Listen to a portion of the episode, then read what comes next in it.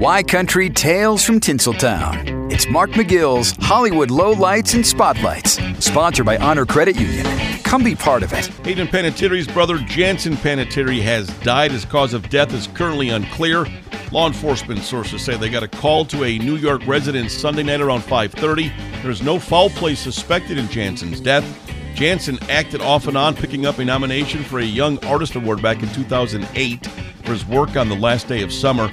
Jansen kept acting through the 2010s, working on shows like Major Crimes and The Walking Dead. He was attached to five more projects at the time of his death.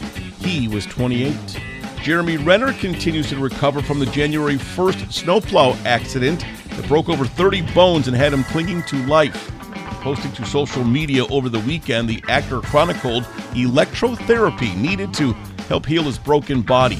Electric stimulation workout and muscle strength, the text read over the video of him using a device that may be used to treat various muscle issues and pain. While Renner recovers, his Disney Plus show, Rennervations, should be out in the next couple of months.